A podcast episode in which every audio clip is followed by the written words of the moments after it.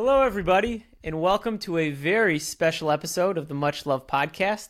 I'm your host, Nate Rubin, and I'm here today with my very good friend, Cole Connor. What's up? I'm Cole. I'm happy to be here. Thanks for having me, man. You're here. And I'm happy, if you haven't noticed, to be in a different studio that is not the one you're used to. So I'm happy you're having me as a guest in your studio to be a guest on my podcast.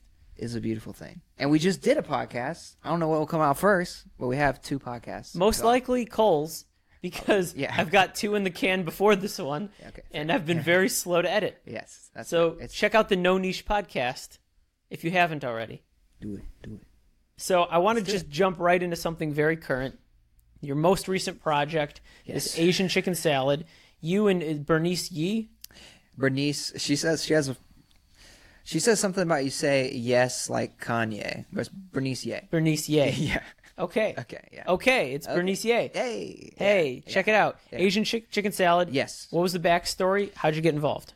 Okay, so uh, this has been a journey. I met Bernice in acting class, and as soon as I met her, she had this like super bub- bubbly, positive attitude. So I was drawn to that.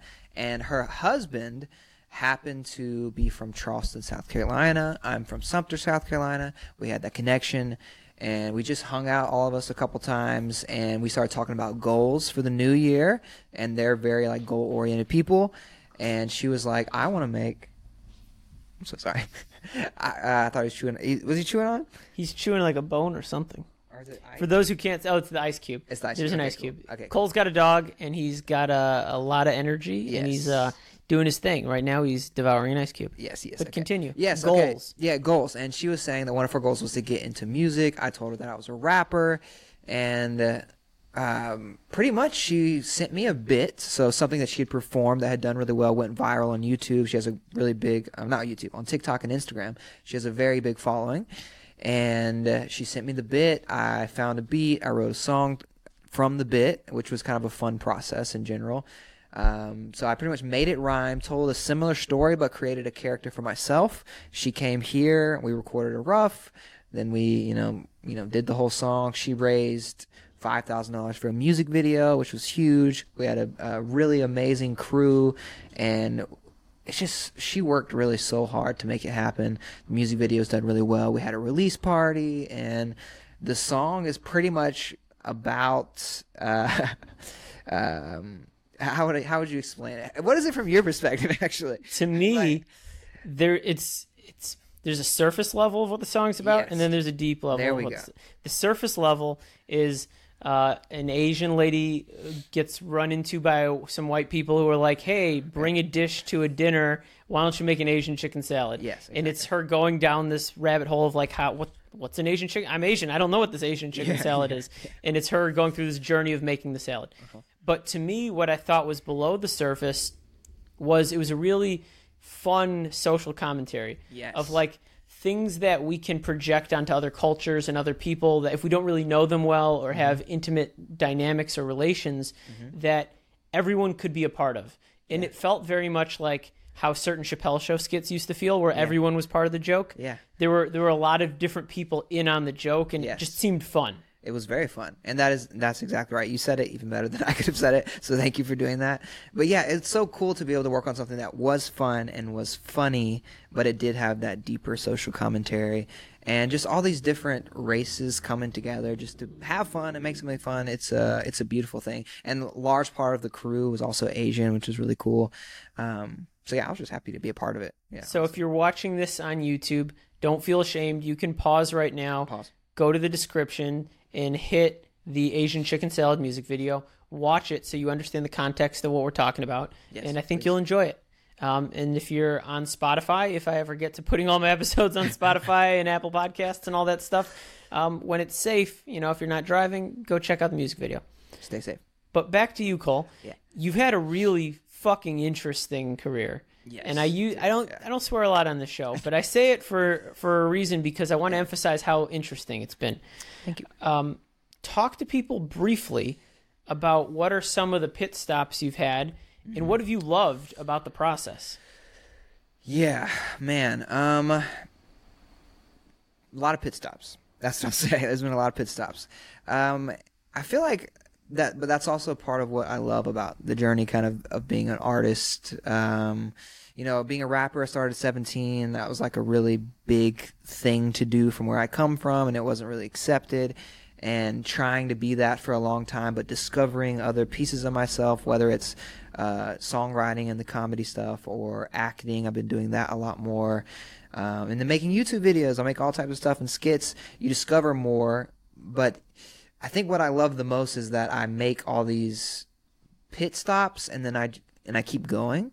I think a lot of times uh, people like stop. I feel like so pit stops for a second. Are we talking like uh, like failures? Or are we talking like going off in different directions? No, I think just I pulling continue? pulling over on the journey and either staying in one place for a while or going in a different direction and then coming back and Yeah, And I'll kind of hook it to my journey in a second, but when I, I use the word pit stop kind of casually, but maybe um, you've you've traveled many roads. Yes, And what some okay. of those roads have been. Okay, cool. Um, there's yeah, there's been a lot of roads. So quick, you know what I've what I've done is I was a rapper, then I was just doing regular side hustle jobs. I started doing real estate photography, and that became uh, how I make my money. Uh, as you know, we both kind of did the marketing agency thing for a while. I did that to make some money, um, but I always was rapping, and the business started to really take control and that is definitely a pit stop where I felt as a creative, and that was really important to me was to make money uh, doing something that's still kind of creative, real estate photography, and then put that money back into my creative stuff and be able to make higher quality music and higher quality videos. And I feel like that was the journey for a long time. A long time as in you know three four years until I decided to move out here. And this has just been it's just even more discovery man. You just learn i'm learning so much more about myself. And i'm learning that i'm much more i used to think i was only a rapper like that's all i was. And then i was like well, maybe i'm just like a rapper businessman. And now i'm i feel like i'm an artist. I just i like all types of art. And i love acting has become i'm very passionate about it because it's it's similar to all the other stuff but it's like a different side of me i don't get to explore with with music or with business did i answer your question You did, and you answered very well. I Okay. almost feel like I led you there, you know, telekinetically. You probably did. Yeah. because what you're describing i often find is the artist's journey Yes. and there's actually a really good book called the artist's way Okay. which has helped me quite a bit Yeah. um, but what i like about the artist's journey is learning to live artfully Mm. where we don't have to this pardon this pun, but you're literally wearing a hat. We don't Yeah, have to yeah. wear these hats of like I am Nate Rubin, businessman. Yeah. You are Cole Connor, rapper. Um, we are marketers. You know, all of those are just things we do. they're they're ways we show up in the world, but they don't define us. And I think the common thread between how both of us try to be in the world is living very artfully. Yes. So it's it's kind of been beautiful to be a witness to your journey Thank you. and see all the different ways you- you've gone, and all of it rooted coming from a place of art. Mm-hmm. You talked about most recent acting. Yeah. How's that process going? Talk to me about it.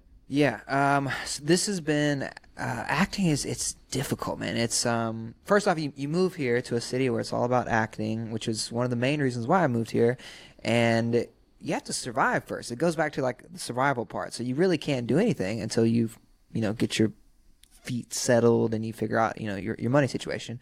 So that's like a mental thing that you have to get past. But then there's so many roadblocks and so many uh, what's gatekeepers and people don't tell you how the industry works really there are some people on youtube which i kind of try to be the same type of person like once i learn something like let me tell you because it's actually really difficult to learn um, so it's i would say i've been here about two years and uh, just for the past probably more like nine months i feel like i'm learning the game of acting because it is pretty much a game. And it's uh it's overwhelming. It's and i'm not even talking about the acting. I'm talking about the Everything that goes into being able to do the acting. yes exactly. And it's um it's, it's i'm used to failing a lot but acting is just a whole nother level like you could be a a good looking fit amazing actor it just it doesn't matter you're to fail a million million times because they're looking for a specific thing but you put your heart and soul into these auditions. Sometimes you get no auditions for months. Sometimes you get five in a week, and then you have to figure out how to put your heart and soul into the auditions. You have to edit self tapes, which I already know how to do, which is totally great. But some people you have to learn how to do that. Um, and then sometimes you have to go in person and fail, which is hard too. You have to look someone in the eye, do your scene, and then they say, "Okay, thanks," and then you never hear from them again. And then you have to try to you get management, or you won't get real roles. I mean, there's there's a whole lot of things you could go down. But I digress. In general, the most rewarding thing has been not not quitting and doing the classes because what the classes do is connect you to community. And so i've been able to build like bernice uh, like my friend pat who we started doing skits together um, you build real connections with these people that can't really be explained. I feel like you might understand from uh, maybe like a yoga type retreat or something but uh, specifically my last class it was in person it was meisner and um, elizabeth mesnick was the, was the teacher and man, it was you learn so much about each person like they're in their soul because you have to bear your soul to be an actor and you you have to be like authentic but just kind of living in an imaginary circumstance and to see all these people grow from like day to day week to week and bear themselves and then be vulnerable with your classmates it, it's just like this special connection that you can't really explain yeah. That's interesting because I think from an outsider's perspective, it would be easy to assume being a really good actor would have nothing to do with soul. Um, because some people, it's like you're playing pretend. yeah, yeah. And so having nothing to anchor to you, but being able to anchor to somewhere else, Mm-hmm. I think maybe that's just super empathetic or the ability to to really picture. But I don't know shit about acting. Yeah, I've yeah. been I've been an extra in a film, um, which I'd like to do more of, Yeah, or even have like small speaking parts where I'm like the the guy who moves the drink and says the funny thing, and then I'm gone. yeah But it's because I don't I don't actually want to do the work of like becoming a serious actor. I just want to be part of making a movie because it's fun. It's very fun. Yeah, I totally get that. And I think people would assume that, and I probably have assumed that in my life that acting pretty much is that it's easy, that anyone can do it. But at the basic level, you have to be able to be vulnerable, which is really difficult for I think a lot of people. But then even further than that, you have to uh, pretty much connect. Uh, this is actually kind of in the acting world. I think it's uh, controversial, but connect with pain that you've had before, or, or happiness, or excitement, and yeah, it just it takes a certain level of like emotional intelligence and and vulnerability. I think most people aren't willing to like really get there. If that makes sense. Yeah. I'm I'm a big fan of Shia LaBeouf. Oh yeah, And yeah, if you watch the, I think Honey Boy was the Mm-hmm. biopic loosely around his life, and he plays his dad. yeah, I, which- that's so cool. I think is so cool on so many levels. Yeah, So when you talk about that pain, he's one of those method guys that, yeah, I mean, I go watch the movie if you haven't seen it, yeah. but it was just such an I really need to experience. see it. Oh, Yeah. dude, it's we. I watched that a couple years ago. That one really got me. Mm-hmm. I just watched Peanut Butter Falcon. I still haven't seen that either. God, I know Such a good yeah. movie. Yeah, I I love movies. Yeah, so there's too. they're like a big way of how I, I chill, I unwind. Mm-hmm. I was just talking with somebody who recently said movies are a way I get myself to cry when I know I need one, but I can't connect to what's going on inside. Wow. And I went, holy shit! I've never thought about it that way. yeah, that's very interesting. But I, I tear up all I teared up at the end of Old Dads. and Yeah, like yeah, that's not, it's not even like that deep of a movie. Yeah. That's funny that you said that because I actually feel like I avoid movies that make me cry, but I'm not. I cry, I think, often in life in general. So it's kind of like the opposite, which is interesting. But if I don't feel like getting there, I'm like, yeah, I've become that way with not wanting too too painful of movies to watch. there you go. Yeah. because it's it's hard. Like a lot of things come up. Like I, I care very much about all kinds of people, but Yeah. since a young child, I've always cared about like civil rights struggle movies and things about specifically the black experience in America. Mm-hmm. But I got to a stage where when certain movies were coming out, I just couldn't do it anymore Mm. because I didn't I didn't want to a like fetishize that pain or Mm-hmm. b I didn't I didn't want to go like could I really want to see Fruitvale Station Yeah. um, because I've That's- told it's a that's good phenomenal one. Yeah, film. That's a good one. I just don't want to see a movie where a cop shoots a guy in his yeah. back It's and like hard to watch. Yeah. yeah. Yeah. But Tiaja and I just recently watched BlacKkKlansman, It was my second time watching it. Uh, Spike Lee directs it. okay, okay. I And- haven't seen that one. It's a hard watch. Yeah. but he it just shows how great of a filmmaker Spike is because it's so beautifully done. Uh-huh. Yeah. And for me being Jewish, my wife being black, the subject matter having to do with the KKK and them specifically targeting blacks and Jews. Yeah. And there's you know there's a black cop and a Jewish cop working together. It's just so much went on for me while Mm-hmm. watching that. I really I can't let myself get into that place too often because I feel like I wallow in emotionalism. Yes. I think that's the same reason why for me. Yeah, I I don't want to. Or I guess a simpler way to put it is I just don't want to feel that deeply sad. yeah, it's like, ugh. Yeah, I So- totally get it. something you and I talked about earlier today that Mm-hmm. I think can make people deeply sad is what it's like to be in a interracial relationship when maybe family doesn't get it or even worse was rooting against that. Yeah, Um, definitely. talk to me a little bit about what your experience has been in that space and, and kind of how you felt with that. Yeah. So I do have to. I, have to- I tread carefully, but I want to talk about why I tread carefully. And for me personally, I've been with two Asian women, and this is kind of what I was telling you. Is I haven't experienced too much of it on the Asian, or like my parents, not my parents, my family being racist towards Asians. Just little jokes here and there, like um i guess the joke it doesn't really matter the jokes but so i've experienced a little bit and a little bit of weird comments and i was kind of telling you that i i don't I, don't get it but we were talking a little bit about how people grow up differently and you know it is what it is but the reason i'm treading carefully is because my family has had a uh, pretty much my my sister marrying a black man and they just had a baby and she's so beautiful and precious and my family just had had has had a long t- tumultuous tumultuous is that the right way to Yeah, say it tumultuous. Journey with with that and we're on the other side.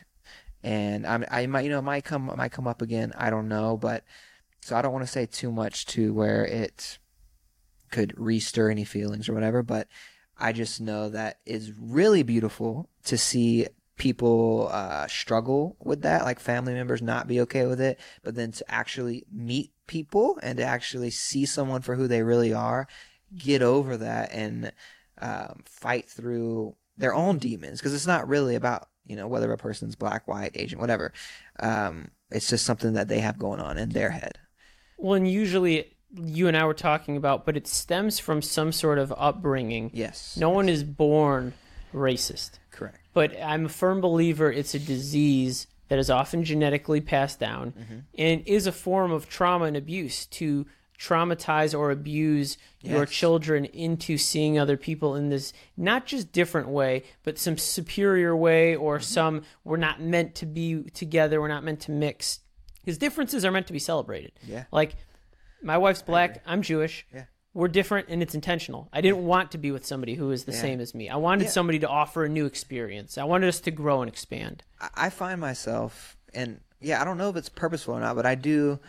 Um, if we take it as simple as a swiping on a dating app, or even just people I see, I am not as attractive to white women, especially here. And I hate to say that publicly because I'm like maybe I shouldn't. And it's not that they aren't attractive, but I just do find myself if there's a hundred women, I'm just they're not going to be the ones usually that I pick. Yeah. And that's okay to have a preference. yeah. Here at the Much Love Podcast, we encourage everyone to be their authentic selves. And there is nothing wrong with having preference. Yes. So it's totally But I do okay. like white women too. Let's be clear. I do like white women too. I'm just saying they're not usually the ones that I pick. Well, I I tend to gravitate towards a lot of entertainers who are white or Jewish who find themselves attracted to and in relationships with black women Uh-huh. because it's very relatable. Like Tiaja and I have seen Gary Owen, not Gary Owens, although a lot of people call him Gary Owens. You know, Gary, if you're watching, I know there's no S. don't We've seen guy. him three times. Well, he laughs. He's like, black people always add an S to my name. Okay. And uh, black people add S to a lot of people's names. And but which is funny. Yeah, yeah. And that's cultural and it's different. Yeah. Um, but the the funny thing was, Tiaja and I almost like stalk where his relationship drama is going to be and be like, "Oh, what's the set going to be like?" Yeah. yeah. Uh, and I'd say it even goes so deep as when I was watching Old Dads, I saw Bill Burr married to a white woman with white kids, and I was like, his wife's black. And now, obviously, it's fucking acting. Yeah, yeah, Like you're gonna do all kinds of things. Like uh, in uh, Brokeback Mountain, those guys weren't gay. Yeah. Like would have been wait, cool what? if they were. Like you don't have to hire. Like Yeah. I think sometimes people get so interested in like you have to have, be representative of the role you're playing. But it, it was weird. Like I almost felt this betrayal. I'm like, why why couldn't Bill be married to a black woman in the movie? Interesting. Um, yeah. But anyways, I Yeah, digress. There's yeah. We all have preference. Yeah, we yeah. we're gravitated to. There's things we're attracted to. A lot of times this comes up with just looks in general. Yeah. I've always thought about looks as the cover letter, and like, is your resume going to get read or not? Mm. Yeah. As very very superficial. Yeah, but um, But why are you going to read a resume if you're not impressed with the cover letter? yeah, that's true. Um, you know, oh, because maybe they're you know maybe they just can't write a cover letter. You know. Anyways, those are excuses. Wait, can I go down something real quick? Please. Okay. So, um, I I am on these these dating apps. I probably shouldn't be, but I'm on the dating apps, and I see a lot of women. and They say they are sapiosexual. Do, do you know what that is? No, this is new to me. I, I did just have a podcast episode with a woman who's pansexual. I don't know what sapiosexual. Enlighten me, please. Okay, I didn't look up pansexual. I probably should have because I saw that one too. Oh no, I'm sorry. Right. I fucked up. She's not pansexual. She's in a polyamorous relationship. okay, so I did see that. yeah, not There's a lot of- pansexual. I don't want to throw that out there. Yeah. So this is my brief understanding. I googled it like a week and a half ago, but it was sapiosexual is pretty much. Correct me if I'm wrong, but it's um, being turned on, men- like when you have a mental, like pretty much. I, I I'm turned on by the fact that you're smart, or I'm turned on by the fact that we have a great, fun chemistry back and forth. And I've realized that more and more is that. Yes, the look is the cover letter. So there has to be like a bar. Like I have to be attracted to you at a certain whatever. But outside of that, I don't give a fuck if you're like a, a 10 out of 10. If you're not that, that sapiosexual, that like mentally turning me on, it's, it's done. I, I think that's hilarious that this generation decided we needed a term for having a depth of thought. yeah. Yeah. Like, can you be like, I'm attracted to someone I could hold a conversation with, and somebody who stimulates me intellectually? oh yeah, I identify as sapiosexual. Like, great. That's why it was, it was news to me. Yeah, I had no idea. I think it's just somebody trying to feel special for caring about what the person they talk to thinks. That's probably Like, right. Yeah. You know, I Yeah. I was at I remember very explicitly the moment when I was dating my wife going, am I just interested in her for what our physical relationship could be or do I actually care about what she's Mm-hmm. saying? I'm trying to be respectful. or am I considering how she feels? Do her thoughts matter to me other than what am I just going to respond with? Um, am I trying to get to some outcome? Or do we just want to pass the time together? Is there and I could be with a woman who doesn't have that for me. So I guess I guess I identify as sapiosexual too, but Yeah, respect. yeah, we're, we're sapio bros. Sapio bros. I love that. Uh, I want to go off in a, another direction. That's really this this idea around an artist who's evolving. You've tried a bunch of different things. Yeah. But inside, you mentioned needing to bear the soul. We talked about it might be on your podcast, it might be nice to take some time to reflect and to introspect. Yeah. What is it that you do to keep yourself on track with making sure that you're growing as a person, with checking in on who is Cole today? You know, how have I grown over the last year, three years, 10 years? Do, do you have a process for that, or is it just kind of like this organic thing you do?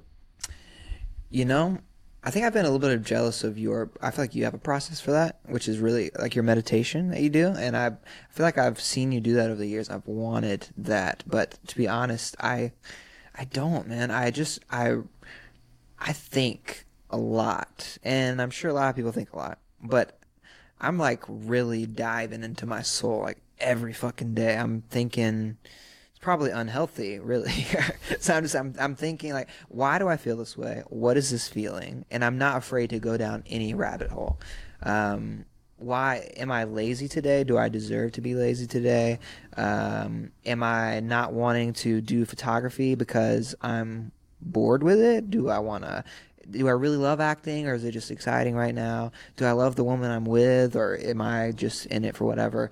Every day is just like a constant uh, studying of myself, um, and it. I also stay very busy, um, which is, I think is kind of what I was insinuating before. With um, I, I want to take time to not be busy so I can think even more, and I think my busyness does influence my thoughts sometimes, obviously.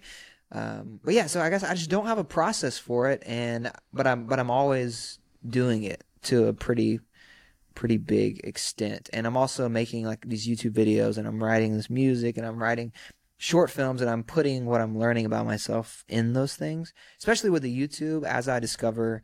Like I haven't really announced that I'm single like officially, but I'll have a video. I'm gonna be like, it's really for me, but hopefully it helps people. But I'm like breaking down why I think I'm single and having like my own therapy session and talking about it, and being 30 and breaking up these long relationships. What that, what does that mean? Like, is there some trauma I'm not dealing with? I'm not afraid to go there, and I, I do think a lot of people are afraid to go that route, but yeah, so I'm always doing it. I guess that, that that is my art. I'm just like studying myself. Is kind of sounds selfish, I guess, but that's what it is. It, well, to be a great artist often is very selfish. yeah, that's true. and there's I mean, nothing yeah, wrong with that. Yeah, Um, for sure. as long as you're honest, and Yeah. whoever's along for the ride knows that going in. yeah, Um, one of the things that you said that really struck me was just this: as long as I'm willing to go down the rabbit hole and be honest with myself and see where is this coming from, why is it happening? Mm-hmm. You know, I think there's a really fine line between overindulging in emotional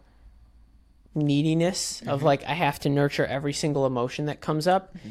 Versus the puritanical just do the work no matter how you feel. Mm-hmm. Because yeah, doing the work no matter how you feel might get you great results, Yeah. but those results might not be in line with you spiritually and mm-hmm. it might keep you further from the way you want to be in the world. So I think you that you're Yeah. at least being critical about Yeah. how do I how do I make sure that I'm on the right path and how do I respect what is real for me today?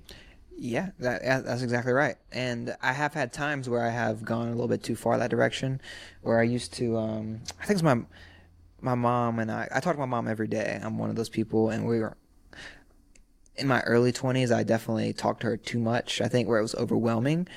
And one of the things she said to me was, uh, I think she said this. I don't know who said it, but I hop on every like, like my mind is a bus stop, and I hop on every bus and I go every route on every bus as far as it goes, and that was kind of unhealthy.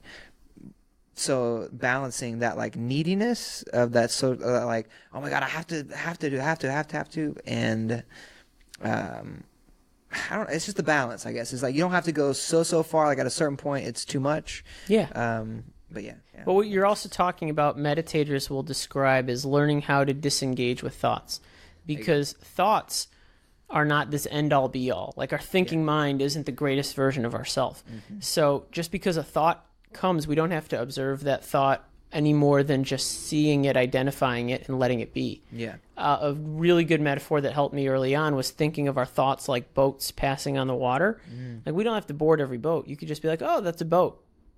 Yeah, it's Get the same your life. concept. Yeah, exactly. Was it you that told me that? I don't know, man. About the buses, I don't know. But yeah, that's exactly right. And I think this kind of gets into a little bit of like anxiety because I've struggled with that a little bit. But uh, one of the things I've learned, this is more with social anxiety, so it's kind of a different topic. But I used to have so much social anxiety about events and things, uh, which I'm comparing to like a thought bus or a thought boat. Uh, I'll let myself be like, but this could happen, but this could happen, but this could happen, this could happen. But I think when I just decided to turn that thought off, I'm like, I don't know what's gonna happen. Things could change. I might not even go to this thing, or this person might not. This person. I do that with almost everything now. That gives me anxiety. So like doing a podcast, this gives me a little bit of anxiety typically, but I don't think about it until right before, and then I'm like, we're just gonna let it be. And almost every single time, no matter what it is, it turns out good. Versus being like, I'm gonna take notes. I'm gonna make sure we talk about this and do this and do this. That really helps me, and so I know which thought buses to not hop on now. That takes time. You gotta learn that. I like that. I also I thought about when you mentioned you talk to your mom every day. Yeah. I used to talk to my parents a lot. Mm-hmm. And on your podcast we talked about friends and phone calls. Yeah, yeah. And one of the things that changed was being married. And I found that when I was getting more serious in my relationship was when my parents' marriage was ending. And so, in a lot of ways, I stopped going to them over certain topics because, quite frankly, neither one of them had what I wanted. Yeah. And Yeah. and it was That's a good realization. it was a tough thing to be like, no, I'm not going to talk about this with you because I've learned from you by watching how you've lived and what you've done, and you've shared so much. Mm-hmm. But right now, I don't really want what you have in that one area. Yeah. So that I would talk to certain other friends. Mm-hmm. Um, but then now being married, like I talk to my wife about everything. Yeah. So the amount of people who kind of get that extra peripheral just might depend on who happens to get what on that day. Yeah. How have you managed to stay so close with your mom in that way where you talk every day? And what is it that that closeness brings for you? makes me smile because I'm like, I've already sent this to you, mom, and I appreciate you for watching. And I hope I answered this right. So, so, okay, I think that my mom now knows that first off, I don't do what she says, which is a big thing, um, and I don't feel like I have to do what she says, which I think is really important for like a parent-child relationship, and as you both grow and you know I'm a 30 year old man so I do whatever I want to do. But some things particularly I come to my mom and I'm like I would like your advice as a 56 year old woman on this topic. And majority of the time I listen and half the time I like I get it but no I'm not going to do that. And half the time I'm like you know actually that affected me.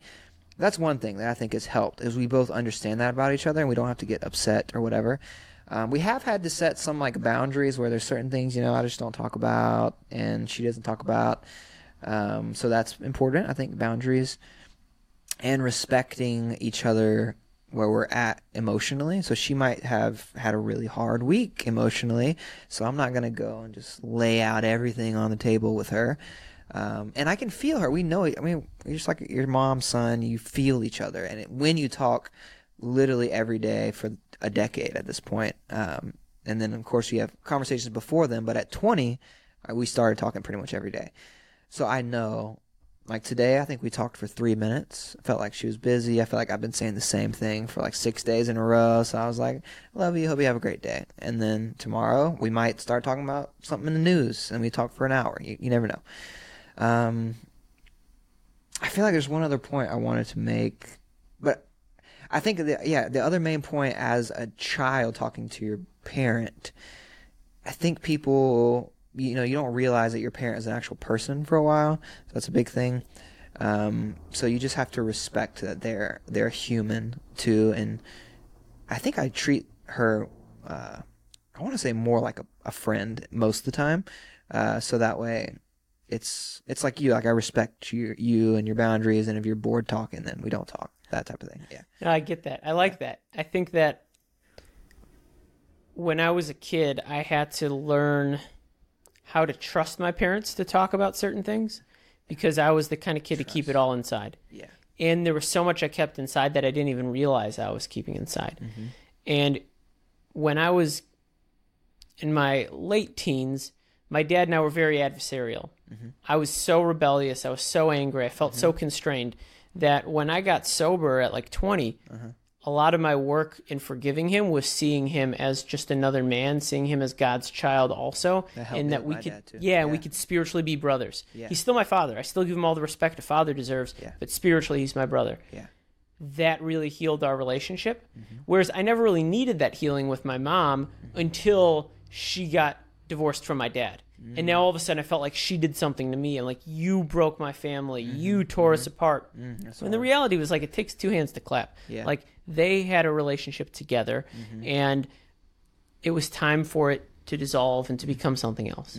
And I've learned to forgive that. But that, that process with my mom happened at a much later stage where now I just go, oh, that's that's Michelle. Mm-hmm. She's my spiritual sister, mm-hmm. and I'm gonna come along for the journey. And occasionally, I might cross the line in telling her, like, "Hey, I, I just need you to hear this." Mm-hmm. But usually, I just give her her space to do what she needs to do, Yeah. and it's brought me so much peace. And I think it's brought us closer and in a mature adult way that I'm really grateful for. That's that's fantastic, and that also brings up the divorce things. My parents, um, it's just kind of the opposite. So my parents got divorced when I was like six, and it was a very nasty, traumatic divorce. But because it was almost like my mom was being kept from me in a lot of ways, it made me want to be closer to my mom more and more. And I think that's kind of, I think that being the foundation of our relationship really it just I don't know. It's, there's something like extra special of like every moment now is really really important uh, which yeah i don't know. I, I think it's pretty cool but i also think it's it's really cool that you're able to have you're able to learn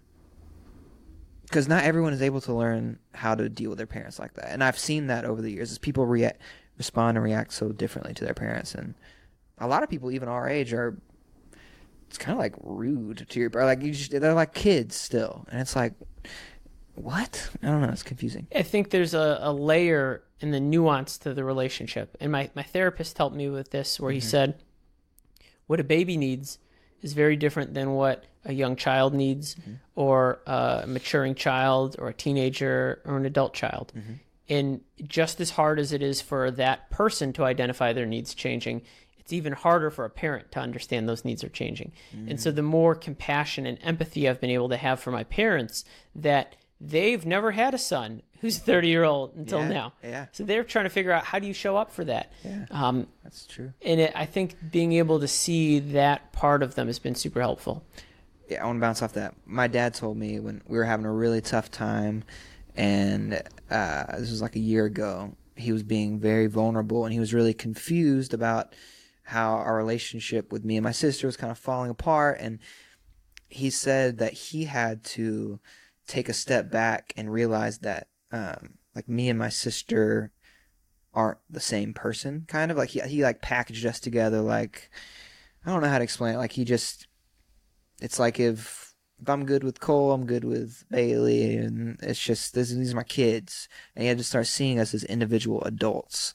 And for him to say that to me, because I had to see him like that, but for him to say that to me, that was pretty like, well, yeah, I'm fucking thirty, of course. And then thinking back how he had me when he was 23, and I'm 30, and that's just a crazy concept. So it also makes me forgive him for things. And same with my mom. She was just a young kid when all these crazy decisions were made and there was all this trauma for me. But looking back now, I'm like, yeah, time moves really quick. So Wow. Well, that's a beautiful perspective. Um, I know we've done a lot on your podcast. Yeah. Done a lot on mine. yeah. We had a great conversation before we even started filming. Yes, we did. Um, I always like to ask my questions at the end of our podcast. Mm-hmm. If you could meet anyone, who would it be and why? Eat anyone. God, that sounds so shitty. But I don't have. I'm gonna answer you, but I. I don't like look up to people any anymore. Maybe I used to as like a kid, but I think as you kind of like what we're talking about, it's like you realize everyone's just a human. Everyone makes all these mistakes. So I don't think about people like that. I don't ever think about this. Uh, so if I had to pick someone, um, the first person that comes to mind was Rick Rubin.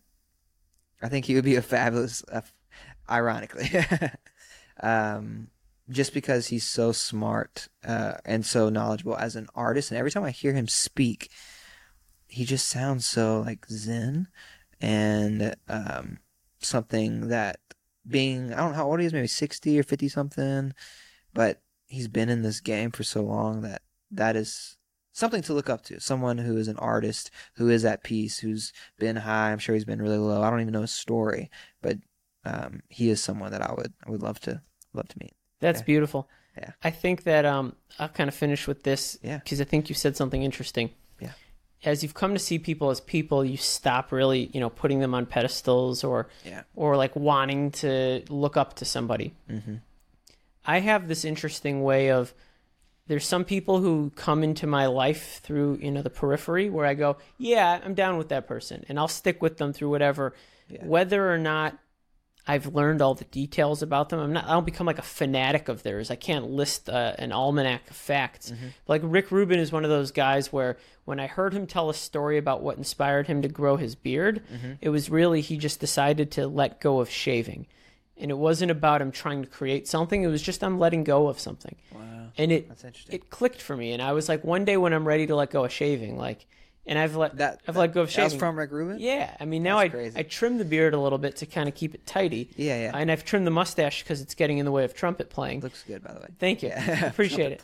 Um, But that's awesome. The reason I ask is because I hope we could put into the ether that maybe one day somehow you meet Rick Rubin, That would be amazing. and I would yeah. like to be there. Yeah, I would. I will invite you if that happens. Not on the first meeting, but yeah, The second you gotta for you gotta you know ease into the. Yeah. You can't bring too many Rubins into the room at once. exactly. I'll tell the beard story. They'll Yeah. probably they'll probably like that. It'll yeah. it'll do well. Yeah. Um. So this has been wonderful. Yes. If you haven't already, in the description, there's going to be the Asian chicken salad link. There's going to be a link probably to Cole's YouTube True. channel in general. Cole Connor with an OR. I'm not the gay porn star though. I am the other. guy. He's the other Cole Yeah, Connor. yeah. Hey, but if you're into that, maybe check out the other Cole Yeah, Connor. Cole Connor no, yeah, no judgment here at the Much Love podcast. And uh, and also while we're on the subject, check out Rick Rubin's podcast. I started listening to the one with Jack Johnson, two of my favorite people, just kind of Amazing. Colliding. What's the name of it? Because I don't even know. it's something with a T. It's like Tetra Bibbidi Boppity Puddin' Poppity, Okay, but it's got an orange that's cover. okay. And if you look up Rick Rubin Yeah. on Spotify or YouTube, you'll find his podcast. Um, Awesome. This was wonderful. Dude, thanks. Much I love, appreciate it. Cole. Yeah. And much love to everybody at home. Much love.